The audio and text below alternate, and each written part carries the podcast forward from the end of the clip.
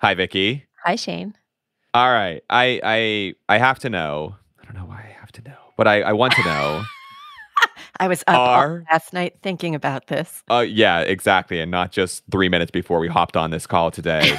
uh, are you a fan of Fleetwood Mac?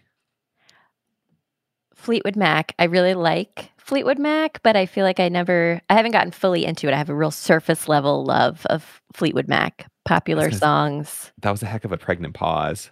Yeah, well, I was trying to figure out how to say because, like, I like them a lot. I Sure. like I like them when I hear them. Gotcha. See, that's I feel like that's a good way of putting it. Yeah, and I have their albums, right? Sure. Um, but yeah, but I'm Do not like they're not my go-to. Fair enough. Do you have a Do you have a favorite song or or songs song songs that come to mind when you think of Fleetwood? There's a lot, um, but I like I like "Go Your Own Way." I like Of course. "Gypsy," um, "Landslide" with like one quiet tear coming down Oh. your That is very cheek. Those. sweet. What about you? Do you like a do you do you like Fleetwood? Yeah, I feel like I feel like my my understanding or my familiarity with them is similar to yours. That Yeah, it's I've I don't know if I've heard a Fleetwood Mac song that I didn't like. In addition to ones you mentioned, I like the chain a lot. Has a really good like when the chorus Oh, hits, The it's really driving. Um, Yeah. for legal reasons, you're not any people aren't hearing any of these things. They're gonna have to do some googling on their own. But yeah, I don't I don't know. Like who doesn't like Fleetwood Mac? who doesn't like Fleetwood Mac? I don't know. You say you don't like the songs, but you had a really um, strong reaction to Tusk. Oh, I didn't love Tusk. That's all I have to say about that. I got to watch you. I got to watch you hear it for the first time in real time. It was like those YouTube videos. There's a reason why this is an audio only medium.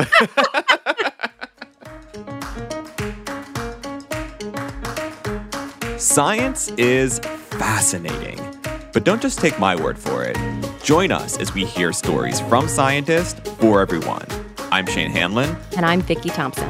and this is Third Pod from the Sun. Okay, so there is, as always, a reason why we muddled through a discussion about uh, Fleetwood Mac. And so, to help explain it, I'm going to bring in the producer for this episode, Molly Magid. Hi, Molly. Hi, Shane. Okay, so why why Fleetwood Mac? It's a good question. Their song, That is the question. Oh, I love the sigh. Like, all right, here we go. I know it's like everything that has gone on in my head, I'm trying to explain. Um, okay, so their song Landslide has been stuck in my head the whole time I've been working on this episode because we'll be talking about landslides. and, you know, I was also really partial to I Feel the Earth Move Under My Feet by Carole King. Oh, that's a good one, but you can't just you can't just say it. You have to you have to sing it. I'm not going to sing it. Come on, Vicky, sing it. I feel Yeah, the come earth move like that. You have to really. Oh man, Mm. that was I I I just I can't. All right, so we're just gonna keep we're just keep powering through this.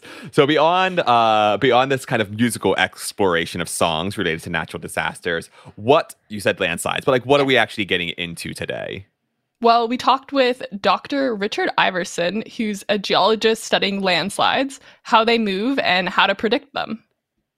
And to remind everybody, this is part of our current mini series where we talk to scientists who have written for AGU's science storytelling journal, Perspectives of Earth and Space Scientists. Great. Let's hear from Richard.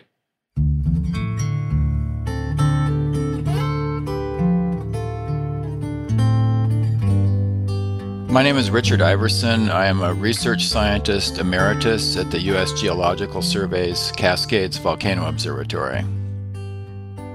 And what is your research about?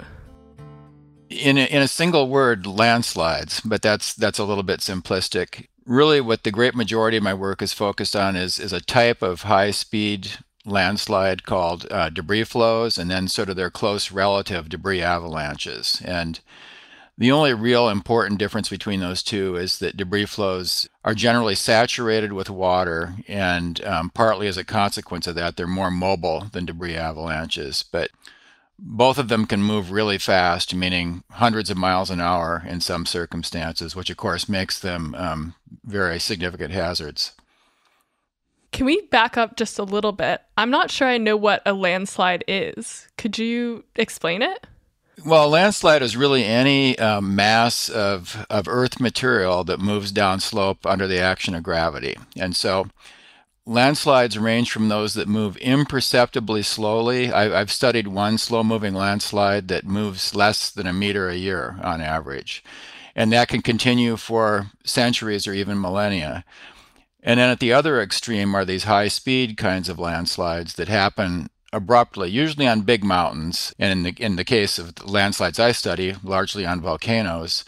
But they, they can literally move hundreds of miles an hour.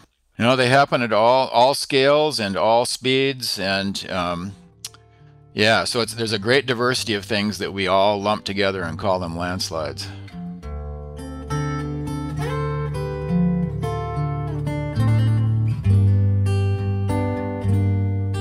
Okay, so that's interesting that there's such a range in landslide speed. I've only thought about the ones that happen really quickly and suddenly. Right. Like Richard mentioned, ones that can last for centuries or millennia. I mean, that's incredibly slow. Mm. Right. He said you wouldn't even be able to see that sort of landslide moving. You have to use special instruments to measure them and detect them. So, okay, so speaking of detecting and measuring landslides, like how how, how does one like how does he do that? Well, a lot of Richard's work has been around just how to do that, actually study landslides because they can happen very abruptly. You generally don't know when they're going to occur. And just as important, you really don't know how big they're going to be in advance. And so, you know, if you take the research approach of, well, we'll set up equipment here in this locality, thinking we'll catch the next one, you know, maybe the next one is 10 times bigger than you anticipated and it simply sweeps all your equipment away. That's that's actually happened to me in one instance. Fortunately, we weren't there at the time, but it took all our equipment away. And so really it's it's for that reason that a big part of my research career ended up being devoted to conducting experiments, lab style experiments, but at a very large outdoor scale. And the beauty of doing controlled experiments is that we can control so many things about the landslide we're studying. We control its size, we control when it's going to happen, at least to a large degree. We control its composition. You know what what what kinds of sediments is it made of? Um, how much water does it have in it, and so forth. And so that really, um, you know, doing those kinds of experiments was sort of a major crux of of my career. Even though what attracted me to the field in the first place was was the field experiences. You know, that's always the exciting part for most geophysical scientists is actually seeing the real thing out in the field. So you're making a landslide in the field. How I just can't wrap my head around that. What does that what does that look like? What what do you have to bring in to actually make them? Sure. So, so the way we did it was we built a unique large-scale experimental facility, and so other people have have triggered landslides in the field by taking a natural slope and adding water. That's the usual strategy to try to get it to go. We tried that as well, and it just didn't work out very well for us. And so we ended up building this big facility, which um, at the time was unique. Any place in the world, there was nothing like it, and it enabled us to, you know, sort of manufacture a set of what in the mathematical world we call initial and boundary conditions, meaning we, we have all kinds of ways of constraining exactly what's going on at the onset of motion, um, the kind of surface the landslide will be moving across, its composition, and so forth. And that really allows us to, to sort of zero in on some important aspects of the process that would be very difficult to parse out just based on, on field observations or data. So you're putting material into this machine or into this design thing? You, you put in like rocks and soil and water? Yeah, so sure. Our, our we, we called this facility the, the debris flow flume, the USGS debris flow flume, and what it basically is is just a big concrete chute on a steep hillside, and and by, by big I mean it's about 100 meters long, it's um, two meters wide, 1.2 meters deep, and it's steep. It's on a 31 degree slope, and 31 degrees is about the angle that, for example, a pile of sand would, would stand at if you make the pile of sand as steep as possible and then just let the sand sort of slide down on its own. That's about 31 degrees. It's it's pretty steep. It's steeper than most rooftops. It's it's steeper than most ski slopes. You know, it's it's you know, so it's not a trivial amount of slope to work on. That sounds like the most extreme and fun playground slide. Yeah, no, I mean, these experiments, doing these experiments, which I was involved with for, well, really close to 30 years, it really is a lot of fun. You know, there's an awful lot of hard work involved as well because we're working with large masses of natural or close to natural earth materials, basically meaning, you know, sand and rocks and mud and so forth. And you've got to get that stuff to the top of the slope. Typically, we'd use about 10 cubic meters. In some experiments, we'd use use more than that, but 10 cubic meters is, you know, many, many tons of material. And so we would haul it to the top of the slope using a dump truck and then load it using a front end loader, just sort of standard construction equipment.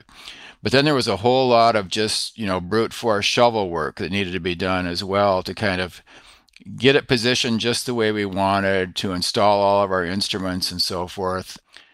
So, you know, I, I, I would often characterize these experiments as, you know, 10 or 20 seconds of high drama and excitement packed into two or three days of work, you know, uh, so that the exciting part was over pretty quickly, but it could be really, really exciting when we, when we let these things go. Yeah, I can imagine watching them. It's just amazing.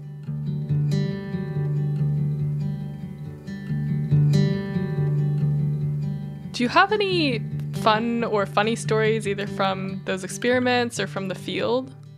Oh, yeah. I mean, there were lots of funny incidents over the years at the Flume, some of which were sort of contrived, some of which were downright scary and funny only in, in retrospect. I mean, one, one example of that was um, fairly early on, just a few years into our experimental work there. And we, we would have sort of a rotating crew. We had a, a core group of people who were there for pretty much every experiment, but then we'd have helpers who were there just uh, now and then.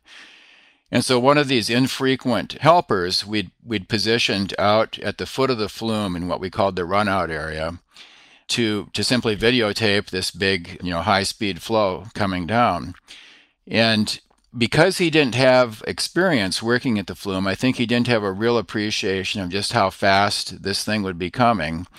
And because he was watching it through the viewfinder of a video camera, trying to track the, the moving front, he didn't really appreciate how rapidly it was approaching him. And so basically the thing overran him. It it you know it knocked him down. It it his his humorous characterization of the after effect was that every orifice, orifice of his body was filled with mud. you know, it, it, knocked him down, and w- what was most serious is that um, it broke his glasses, and a piece of glass got into his eye. And so I had to rush him to the nearest hospital, which was about an hour's drive away down in Springfield, Oregon. And fortunately, you know, at the hospital, they were able to get the glass out and so on. But it was still a pretty traumatizing experience and one that, you know, that we learned from. And we had some other near misses, but, but, but I'm also just thinking of, of some sort of stunts that were, or practical jokes that were played on me. I remember once we had a, a film crew there, and over the years we had quite a few film crews at the Flume because it was an exciting thing to watch. And this particular crew was making a children's program. I don't remember the name of it. It was some sort of a, a science program really aimed at young kids. And they had this this childhood star of the program. I, I think her name may have been Vanessa, but I'm not certain about that. Anyway, I was working at the top of the flume where I always was when we ran these experiments because I would always, you know, kind of do the final check to make sure everything was ready at the top before we let this thing rush down the slope. And so it was sort of all systems go, and I, I gave the the go ahead, and and you know the flip the, the switch was flipped, and down rushes the debris flow. And now I look down at the foot of the flume, and here's this this person standing right at the mouth of the flume and just not moving, just standing there stock still, like waiting for this thing to come down. And I screamed at the top of my lungs. You know, they, they probably heard it in the next county.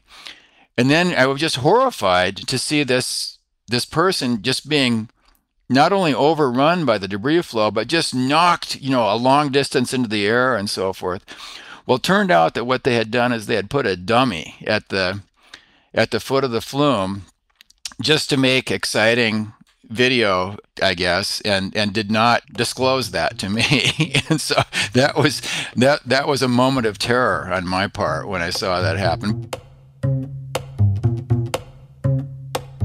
Oh my gosh! Oh, I'm just I I I can't get this picture out of my head. It's imagining him screaming, "No, Vanessa!" just like at the dummy. Yeah, I wonder if I could find a clip of that episode. I want to know more about it. We'll do some YouTubing and see what we can find. Yeah. Yeah, same. That would be so funny. Um, but in all seriousness, if it was a real person, that would make for a pretty traumatizing episode of kids' TV. Oh, that's true. I guess rocks hurtling towards you at hundreds of miles an hour. That's not pretty. That's not funny. Yeah, definitely. But Richard often says people do underestimate how dangerous landslides can be. You know, particularly if people have been living at the foot of a mountain somewhere and, and they've maybe been part of a family that's been living there for generations and nothing as bad has happened has happened. And so they think of the mountain as being just a a, a stable part of the environment that's really never going to change much. But um, then you know then something happens and it might be a dramatic trigger like a big earthquake but it could also be really no perceptible trigger that things just get weaker with time and then eventually give way so yes, people often do underestimate the threat. And one really dramatic example of that, in my experience, was the Oso landslide in northern Washington state um, back in 2014, which was a case where there was a really, by the standards of Washington state, not a very steep slope, not a very tall slope, only about 180 meters high. And it had been chronically unstable for many years. And people who lived at the foot of that slope were aware of that chronic instability, but it had always just been kind of a, I guess what I'd call a nuisance in the sense that it caused a little bit of minor flooding. Some debris would come down and partly cross the adjacent river and cause some water to back up. And but but you know, never a need for people really to evacuate or anything like that. It, it was just a nuisance. Um, and then when the Oso landslide happened in in March of 2014, it was it was not only much larger but also much much faster than anything that had ever happened there before. And it just you know the results were devastating. It was the the deadliest landslide in the history of the United States, with the exception of one event that occurred in Puerto Rico back, I believe, in the 1970s. How do you communicate with people to try to get them to understand that significance? in terms of communicating, that's that's really been a big part of my career and something we finished just recently, just finished this last spring, was a big report on forecasting the behavior of lahars, which are very large volcanic debris flows, basically, coming down from the west side of Mount Rainier. And the west side of Mount Rainier is known to be an unstable or potentially unstable sector of Mount Rainier. And so in that case, you know, we we developed a very detailed numerical model of this process and created not only lots of still graphics but also animations or movies, movies of you know of, of kind of the animated view of these simulation results. And those movies really, you know, for a lot of people, things that are difficult for them to grasp just looking at a map, for example, and certainly looking at something like a table of data you know, seeing those animations where it really looks like the real thing, you know, really, um, I think is an effective tool for communicating the nature of the hazards. And and you know, in some respects, you know, it can it can it can scare people, but it, but it can also um, edify people in other respects, just because it gives them a much more realistic impre- impression of um, of what could happen. I mean, it reminds me a little bit of when I was a young kid. I was interested in dinosaurs, and I remember hearing adults tell me, you know you just you just can't possibly imagine how big these dinosaurs were and so in my mind i developed this picture of of the single footprint of a dinosaur covering you know the entire state of iowa where i grew up or something. I mean that's what i imagined when they said you just can't possibly imagine. And and of course i think the same thing can happen with regard to um, some of these destructive geophysical events that yeah, they can be big and bad, but but putting constraints on that and providing people with with real information and and movies where they can sort of see something play out in real time, you know, is really effective at communicating the nature of the hazard.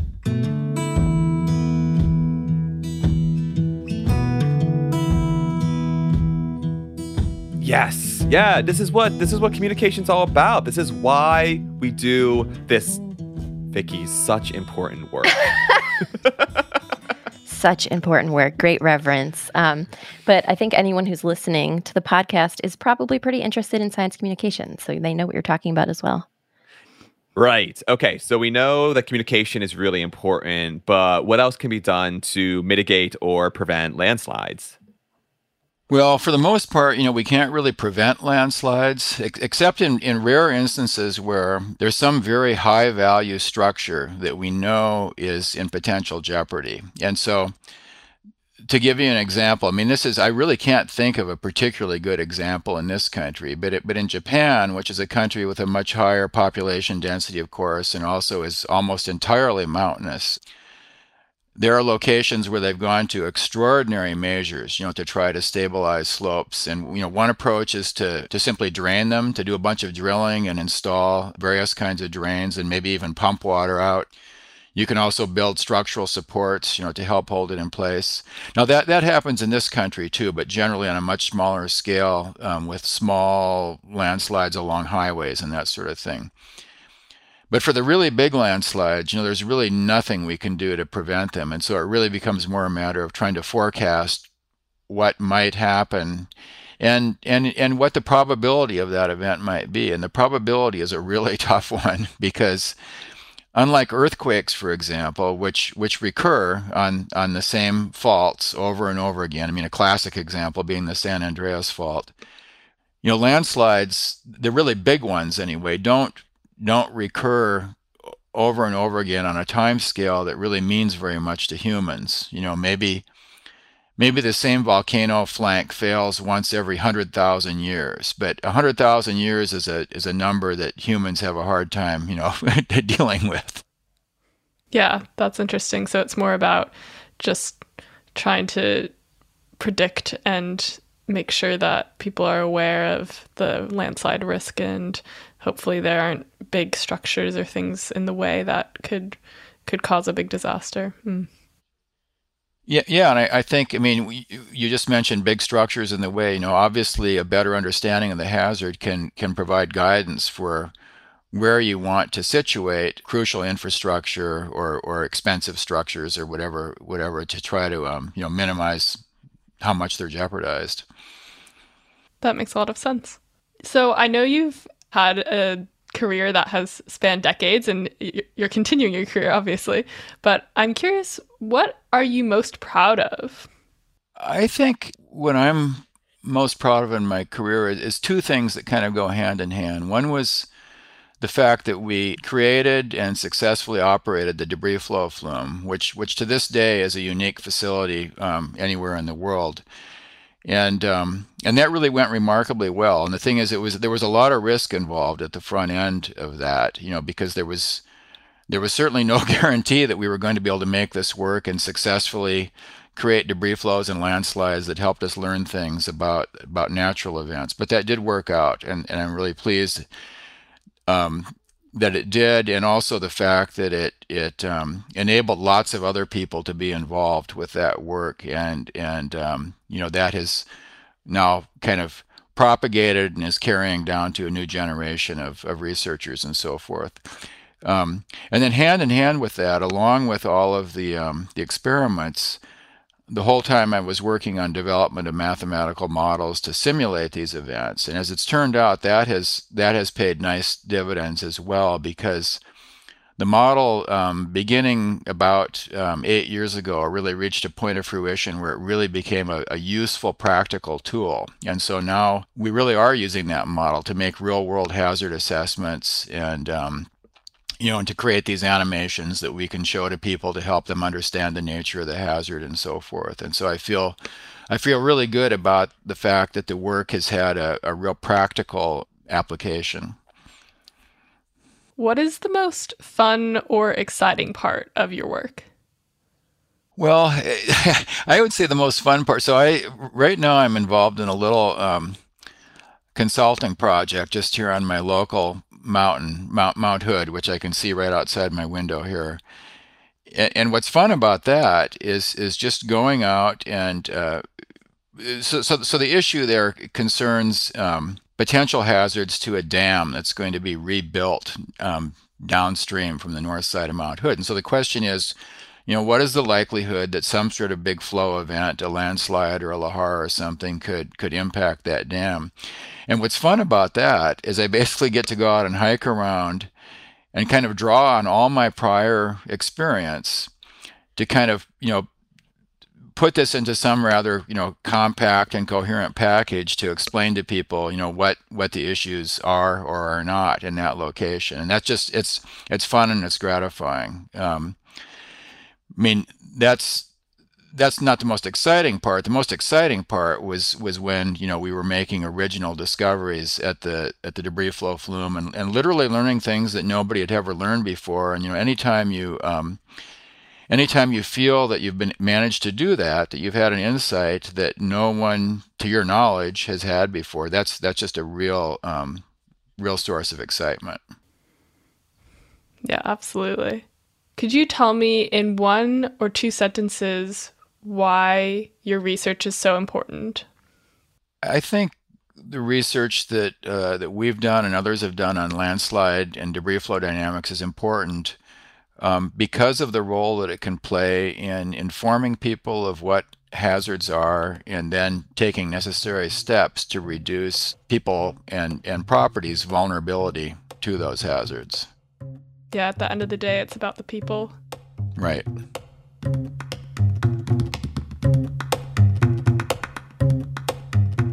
That's a really nice sentiment. Yeah, yeah, that's it's it's just like this podcast. We're all about the people as well. Mm, you're really on your soapbox today. I, I I don't know what to say, and I, I don't I don't know something just about Fleetwood Mac just puts me in the mood. Ooh. Oh man, I did not realize I was gonna bring this energy into the episode. Uh, I guess all I can really say now is I think I'm gonna have to go my own way. Oh. Go your own way. Yeah, see? See, Vicky, you did it before. so Shane, you have such a as well. beautiful singing voice. Oh yeah, my my awful falsetto. Yeah, we'll, we'll just uh we will leave things there for now. And so that is all from Third Pod from the Sun. Thanks so much to Molly for bringing us this story and to Richard for sharing his work with us. This episode was produced by Molly with audio engineering from Colin Warren. Artwork by Jace Steiner. And we'd love to hear your thoughts on the podcast. Please rate and review us. And you can find new episodes on your favorite podcasting app or at thirdpodfromthesun.com. Thanks all, and we'll see you next week. Can you hear them upstairs now? No? Okay, because the everyone is home upstairs. Oh, It's what are, what are they doing? Are they like having a dance party? Are they listening to Fleetwood Mac? Probably. Yeah. Yeah. What what's like what would be the Fleetwood Mac song that they would dance to? Well, definitely go your own way. But Definitely go your own way, Gypsy. right? I feel like it's a good one, especially Which one? Gypsy. Oh yeah, Gypsy would be good. Yeah, because it's like for Olivia, like anything that she could get like a good spin going. For my daughter, That's isn't, a good one. Isn't the? I feel like I, we, we were looking at the videos beforehand. I feel Mhm. like um I feel like the Gypsy video is kind of whimsical as Yeah. well. Well, everything that Stevie Nicks wears is like scarves and like lots of things that flow. Fair. Is your is that your daughter's aesthetic? Yeah.